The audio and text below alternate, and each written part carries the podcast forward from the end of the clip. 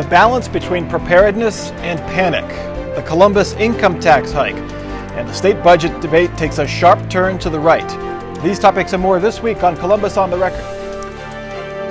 From the Battelle studio at WOSU at COSI, this is Columbus on the Record, WOSU TV's weekly analysis of the top stories affecting Central Ohio. Joining Mike Thompson this week, Ann Fisher, writer for the Columbus Dispatch, William Hershey, State House Bureau Chief for the Dayton Daily News, Michael Daniels, co publisher of Outlook Magazine, and Mark Weaver, Republican strategist. Worries over the swine flu outbreaks have not spared Ohio, even though there is only one confirmed case and only a handful of suspected cases in the Buckeye State. State and local health officials quickly geared up their pandemic prevention efforts. They opened emergency centers, held news conferences, and told us over and over again to wash our hands. Michael Daniels, health officials have a delicate balance here. They have to spread the word about this serious situation, but not panic people. How are they doing? Um, I think they're doing okay. I mean, I think that what they're doing is they're coming out and they're saying, this is the flu. It's a different variety of the flu. It's H1N1, it's swine flu, it's something different, but it's the flu. So try not to cough with your mouth open, try to wash your hands frequently, and try not to freak out otherwise. And I think they're doing a pretty good job of it so far.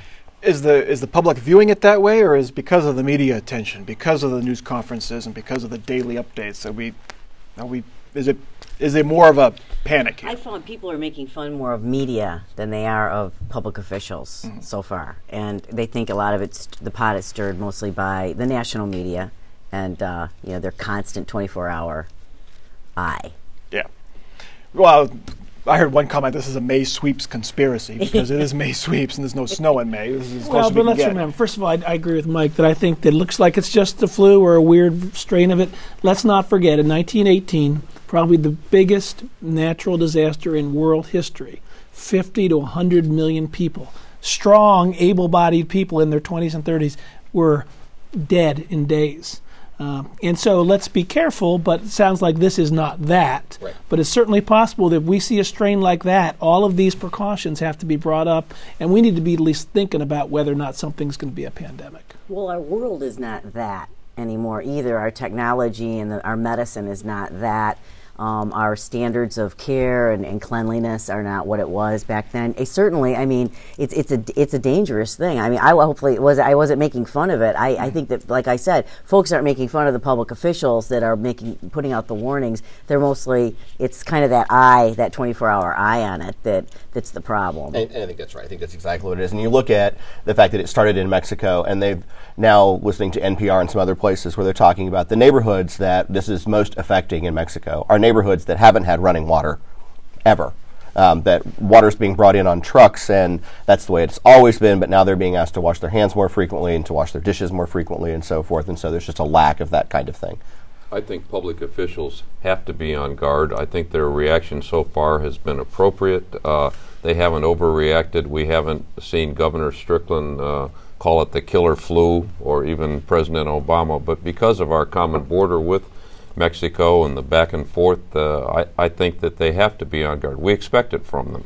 And they have been preparing for this for the past five years. We've seen the, we've gone to the meetings where they discuss how we should handle a pandemic flu. We've seen the ads, and, and we have so they've been uh, ready drugs for this. on hand already. We got more drugs from the federal government, but uh, the amount we got was less than we already had here. So we we've been, as you said, ready for this. We for both adults and children. Right. Well, the government the government's been ready, but I think this exposes an important policy issue. We as Americans are so distracted by other things that we're not ready for a natural disaster. If the, let's say this were the killer flu, I don't think it is. If it were, it would be weeks to get people to understand it and then take basic precautions like wearing a mask. In 1918, people went to the baseball game. There's great photos of this.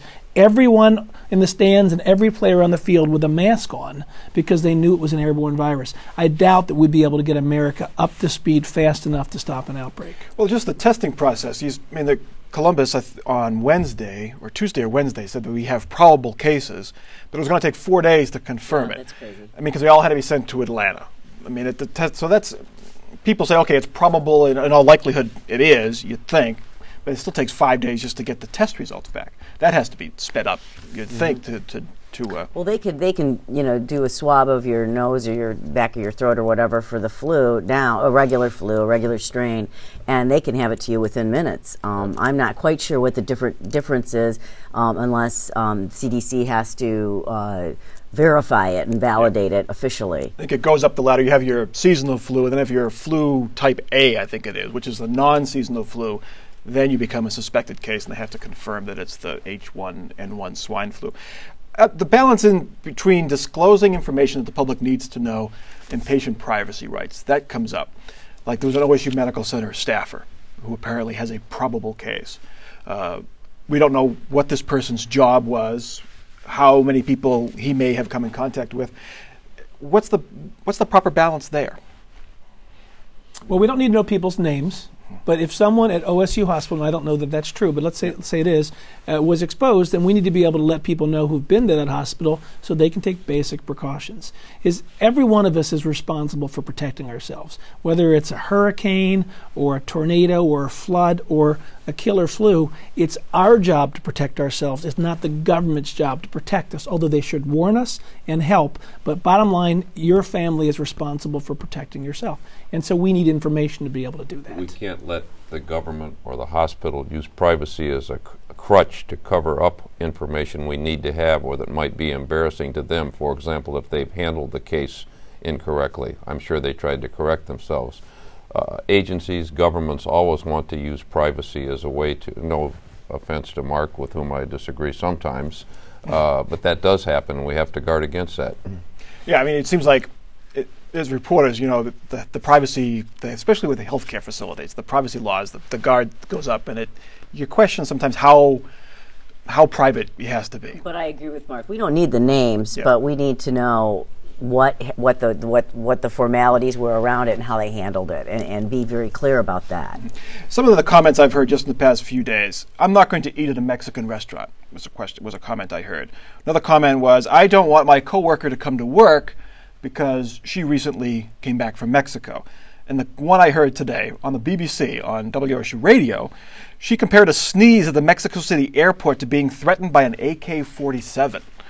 I mean, I bet you more people have come back from Mexico with the what is it called? You know, Montezuma's Revenge. Montezuma's revenge right now than has come, have come back with this flu virus. Um, the problem is that they're spreading and it spreads, and Montezuma's revenge is just you know isolated to Yeah. the individual that had the bad water or whatever. So um, I think that those uh, those are kind of. I think some of them, particularly the Mexican restaurant comment, is very ignorant and uh, misplaced. I think those were attitudes that people had before this happened, Right. and this gave them a chance to voice those uh, opinions. Well, here's where the media could help is let's not focus on where it's coming from. Let's focus on whether this is a killer flu. Flu kills young people and old people every year because they're weak infirmity or weak immunities. And so as a result, we're not surprised by that. Is this the kind that if an able-bodied strong person gets, they die in a week or two? If that's the case, then all of those fears although kind of not well founded, are understandable. But if it's just that you might get it and you might be sick for a few weeks with a weird strain of it, this panic is not worth it because most people can live through the flu. And I think this is where it becomes important to, when you're dealing with something that's scientific like this, it becomes important to call it what it really is, to call it H1N1, because then people can say, oh, it's that particular strain of flu that I have to worry about. If you start calling it the Mexican flu or the swine flu, then you open it up to, oh, can I get that from eating a burrito? Can I get that from eating bacon? Can I get that from driving by a pig farm?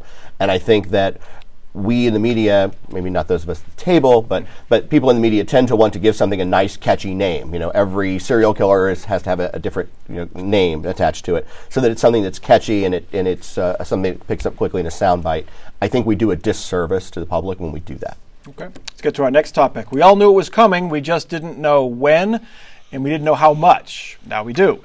This week, Mayor Coleman made it official. He wants to raise the city's income tax. The mayor will ask voters to approve a 25% increase in the income tax. It would go from 2% to 2.5%. If passed, it would bring in an extra $97 million a year. Voters will say yes or no in an early August special election. Ann Fisher, one of the many memorable quotes from this news conference, the mayor said that they've cut to the bone and now they're about to cut their limbs off. Are the voters going to believe that? Uh, well, I, the voters inside, for, you know, inside Columbus, um, which is where it, it, they're going to vote in it, May. Uh, they're the ones that, whose city services are affected um, one way or the other, uh, depending on how the vote goes. Um, the larger community that may be affected by that, the larger metropolitan area, um, that's going to be many of whom, you know, I think the, the larger number, I, I think it's something like 60% of the payroll tax uh, would come from people who live outside of Columbus. They may not believe yeah. it because their city services will be affected by it. Um, but I think that the arm, I, I, I don't know. I, I, I you know, th- as far as how much it was going to be and, and that kind of thing. Yeah. I think we sort of knew when he came out with his proposal to cut spending over the course of 10 to 12 years. Yeah. Um, that that became pretty clear, but um, I, I, think that people inside the city are concerned about their city services. They've already cut a few things just to see how it, you know, see how it feels. Um, they're saying that uh, the reason why they need to put it on the August ballot is because it's the, the, the revenues are going down that far, that fast. Mike Coleman picked the wrong week to use that kind of rhetoric because the same week he said, We've already cut to the bone, now we have to cut limbs.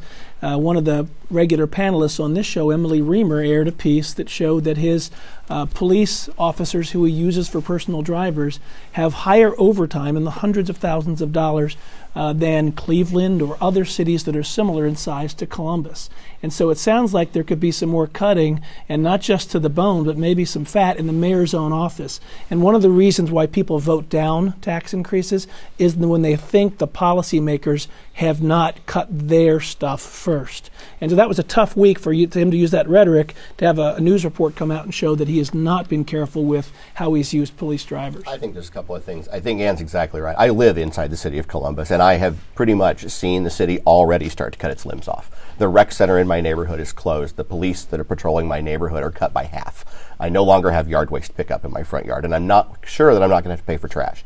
Um, on the other side of things, income taxes haven't been increased since the year I graduated from high school. That was a really, really long time ago. Oh, no, yeah, yeah, it was 1983. Um, so, I mean, I think it's time for for this kind of thing to happen. And I agree with Mark. I think there are some things you have to take a look at in terms of, of how things are going to play to the public. But let's be realistic. You, we're at the point where we can no longer cut and slash and hack and save our way to prosperity in this city. There has to be some way to increase the revenue base to support the services that I think citizens of Columbus demand. And so, if anything, I think that I think the percentage of the tax tax increase is the right number. Um, I think they're late. I think this should have come a long time ago, but I predicted it back in November. So. The August versus November argument, it costs more to have a special election. It's about a half million dollars. You know, not it costs more to have it in November if you lose and you're the mayor, though. It costs you a lot politically. That's the only reason they're having in August. Uh, and I think that the opponents may argue against that. But as Ann said, most of the people who will be affected, I think it's 58, 60 percent, live outside the city yeah. who'll pay for it. And the mayor's trying to sell it that way. It's an us against them thing almost.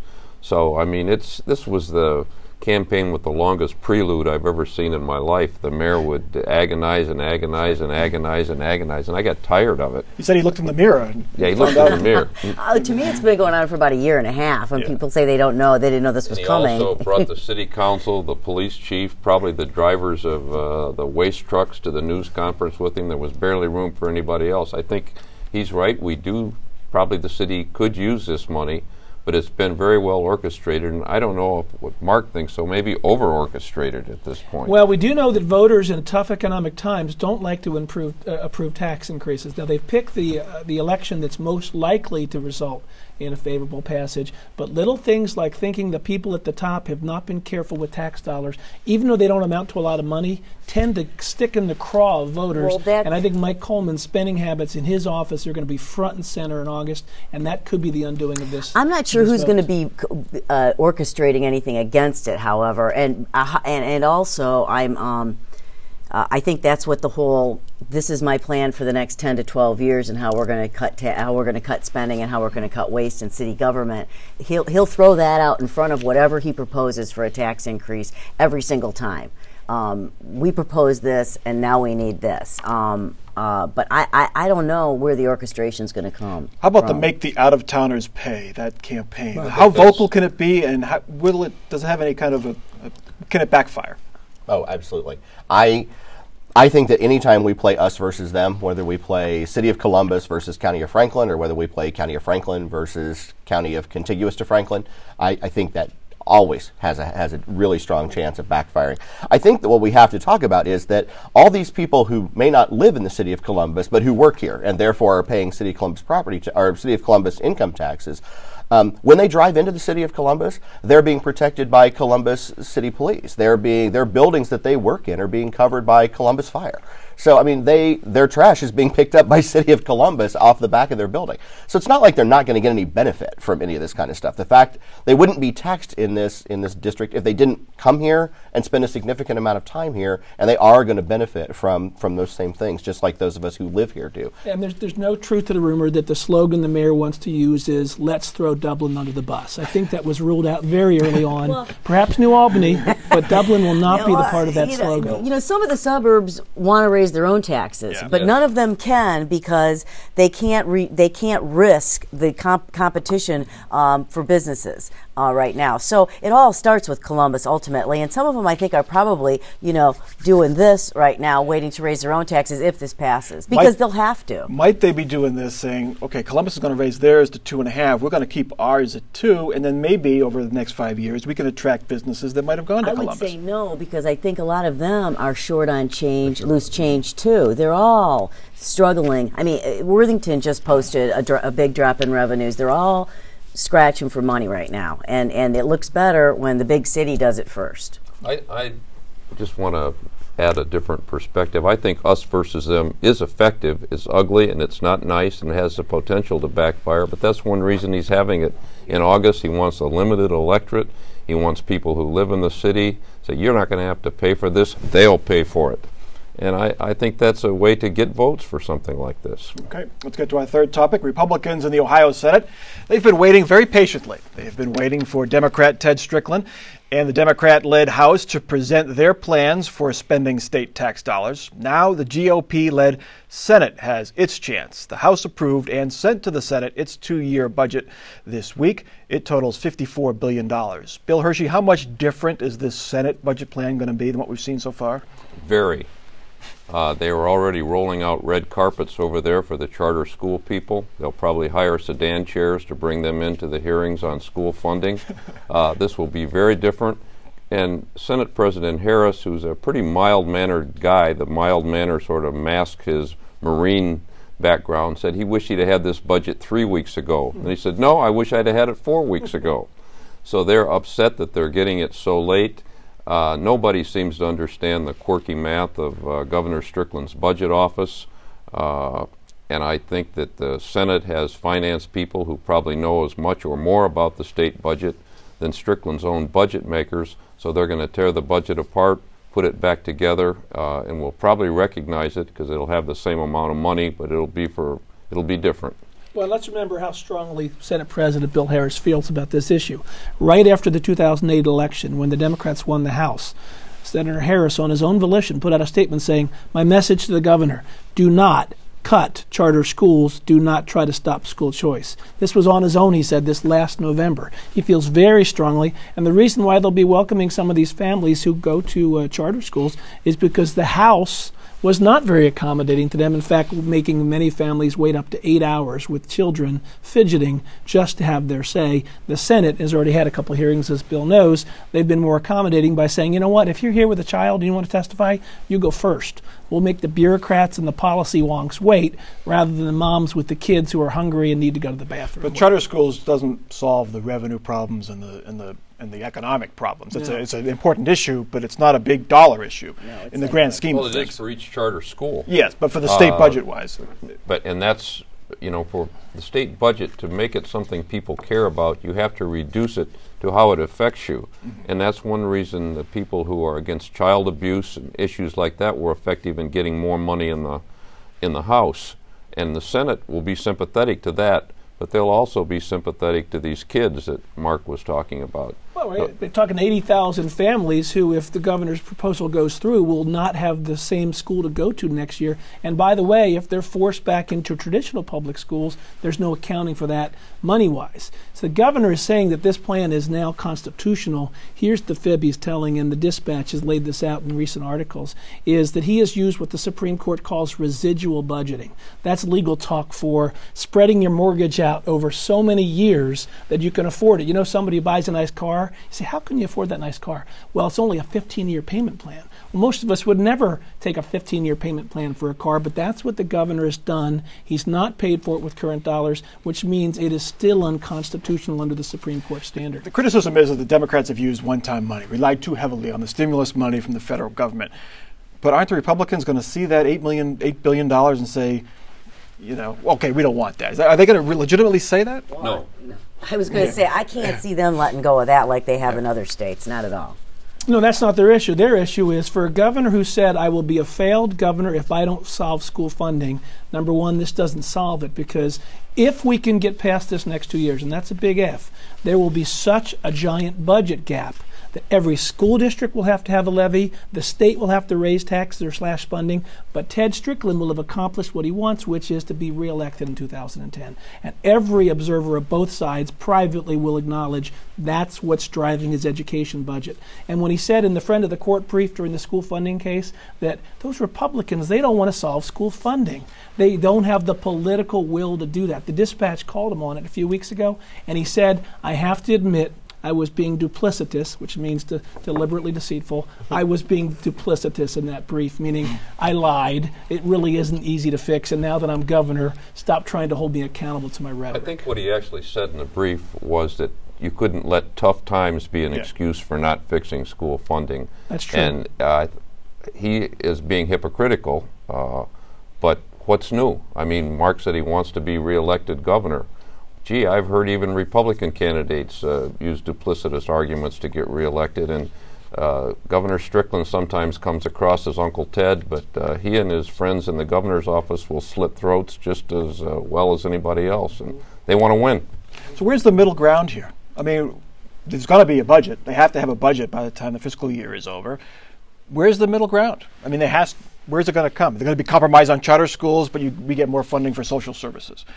Um, we're going to agree to your revenue projections, but you get Compromise on charter schools, but give more money to social services. I don't know about that. There's no more, there's, like you said, Yeah. there's a limited Something in the governor's money. plan has to give. You can't say smaller class sizes and all day kindergarten, with, which affects buildings. Remember, we just built more s- new buildings in Ohio than None almost of any that state. stuff's going to happen right away anyway. They give waivers to anybody. Anybody Well, can come in and the say, "I want a waiver." Okay, you can have a waiver. So, what kind of plan is it? It's a what's that village in Russia that looks like something? Potemkin Village, and uh, The only, the only kind of compromise you can get, I think, ultimately, is deciding what you're going to do with that eight billion dollars that everybody agrees on. That's one-time money. I, you know that that's where it all that's where it all sits for me. Is how are you going to agree on sp- how to spend that? Because I don't see the Republicans letting that go. Right, they're- not. They're not going Right, to let that go. the Ohio's I think in- the, in the question's going to be: Can we get some some right-minded people to the table who can, you know, come at it from totally different perspectives, but who can take that stimulus money and say, we're going to spend this on one-time projects. We are not going to commit to use that to start projects that are going to take 5, 10, 15, 20 years to complete because they are. They're going to be hung in a year. I, I look at, and the city's going to be in the same the same boat. I mean, we, we had President Obama came in and stood with a whole new group of police cadets, and I think that was awesome. And I'm sitting here wondering, in 11 months from now, are we going to lay them all off? What are we going to do? That's a good Uh, We've got to think beyond that. So if you're going to take the eight billion, for for heaven's sake, don't turn it back. But let's use that for some one-time things that we can do. Um, this the school thing, I don't know. Harris is going to get his way on on the charter schools. I think to the detriment of a whole bunch of public school systems. Um, but I think Harris is going to get his way on that. You ask how it's going to be resolved. Well, fortunately, there are two experienced legislators involved. Vern Sykes goes back to the uh, Vern Riffe days. John Carey has been a finance chairman in both the House and the Senate, and either of them can, you know, start breathing fire if they want to. But both of them are good at getting sitting down at a table and working things out. Which and that's is what's going to happen. You know, in our in our in our post vote on the the term limits, Mm-hmm. we have guys going way back to pre-term limits Yeah. doing doing the work on this one. Let's get to our weekly off the record comments from our panel, some final thoughts, some predictions for the weeks ahead. Ann Fisher, you're up first. Well, one little thing that popped out at me uh, on the dispatch story about the um, budget was uh, um, a little note that said that we would uh, that they would assign they would look at they would assign a study commission or some such thing to look at how to make the uh, racetracks profitable. And um, what that screamed out to me was cha-ching. Yeah, two words. Uh, why, I, if, if, the racetrack people haven't uh, figured out how to make themselves profitable right now, uh, nothing will except the in- inclusion of uh, of uh, slots. It's not more steroids for the horses. Not more steroids. Bill Hershey. Especially in tough times, Americans prefer sunny side up to gloomy Gus. That's probably why Ted Strickland and Barack Obama have relatively high approval ratings in the recent Ohio poll. Republicans who like to talk about, quote, fiscal responsibility might instead want to talk, a, a channel a little bit of Ronald Reagan. Okay. Michael. Um, there's an election next Tuesday, strangely enough. Um, the, uh, um, the municipal parks issue will pass. Fewer than 15% of the registered voters will be there to pass it. Okay. And Mark. Some of Governor Strickland's staffers will have egg on their face this time next week. They're planning a rally to rally for the governor's education plan. Uh, in order to turn out bodies, they're having it in a field next to where union leaders already have an annual conference. So you won't see everyday Ohioans there. They'll open the doors, the union leaders will come out, and they will all cheer according to the party line, and the press will report it. And so someone in governor's office will have to uh, go back to the drawing board on getting this plan passed. Okay. That is Columbus on the record for this week. You can continue this conversation at our website, wosu.org slash COTR. Our question this week, speaking of the approval, approval ratings, what grades would you give President Obama and Governor Strickland? That is at our website, wosu.org slash COTR. For our crew here at WOSU at COSI and for our panel, I'm Mike Thompson. Have a good week.